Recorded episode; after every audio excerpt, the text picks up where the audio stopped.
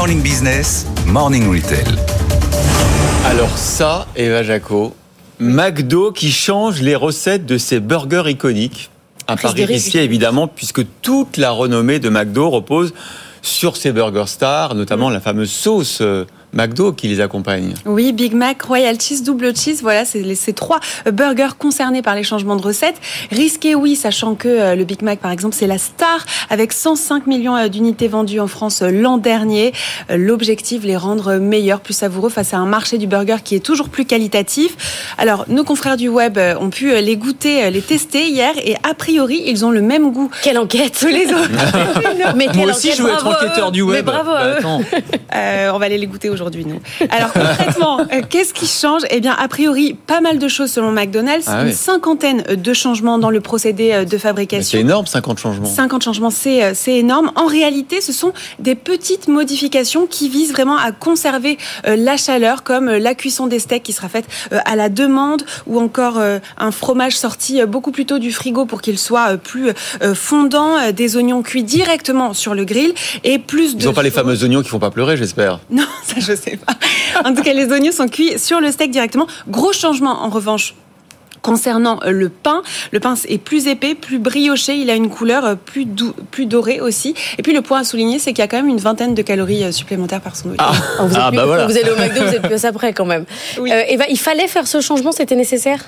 Oui, et eh bien c'est vrai que ces deux années d'inflation n'ont pas épargné McDonald's, dont la croissance est d'à peine 0,7% sur les marchés internationaux. Qui plus est, la marque est fortement concurrencée par Burger King. Il fallait donc justifier la hausse des prix chez McDo en améliorant le produit star, le rendre euh, plus euh, désirable. Alors ce changement s'accompagne d'une campagne marketing assez bien huilée euh, qui s'appelle Best Burger.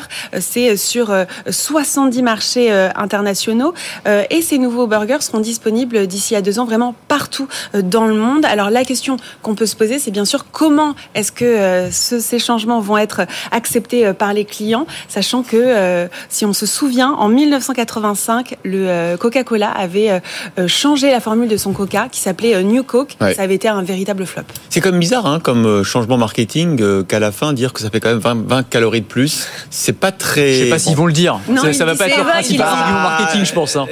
Ça, je sais pas, on est obligé de le dire, non? On, est obligé de le dire, mais eux, je pense pas qu'ils en feront la promotion. Est-ce que ça va permettre à McDo de conserver sa, rôle de leader? Parce que c'est quand même l'enjeu hein. Bah oui, justement, c'est toute la question. En France, McDonald's dit avoir maintenu ses ventes au-dessus de 6 milliards d'euros l'an dernier. Aujourd'hui, son chiffre d'affaires euh, trimestriel est moins élevé euh, qu'espéré.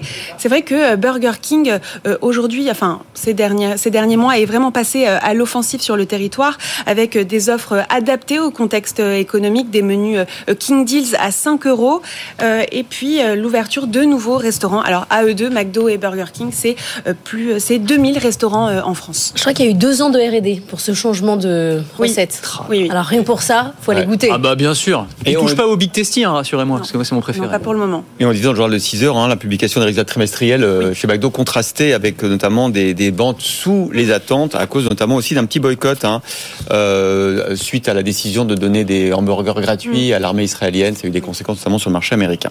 Merci beaucoup Eva.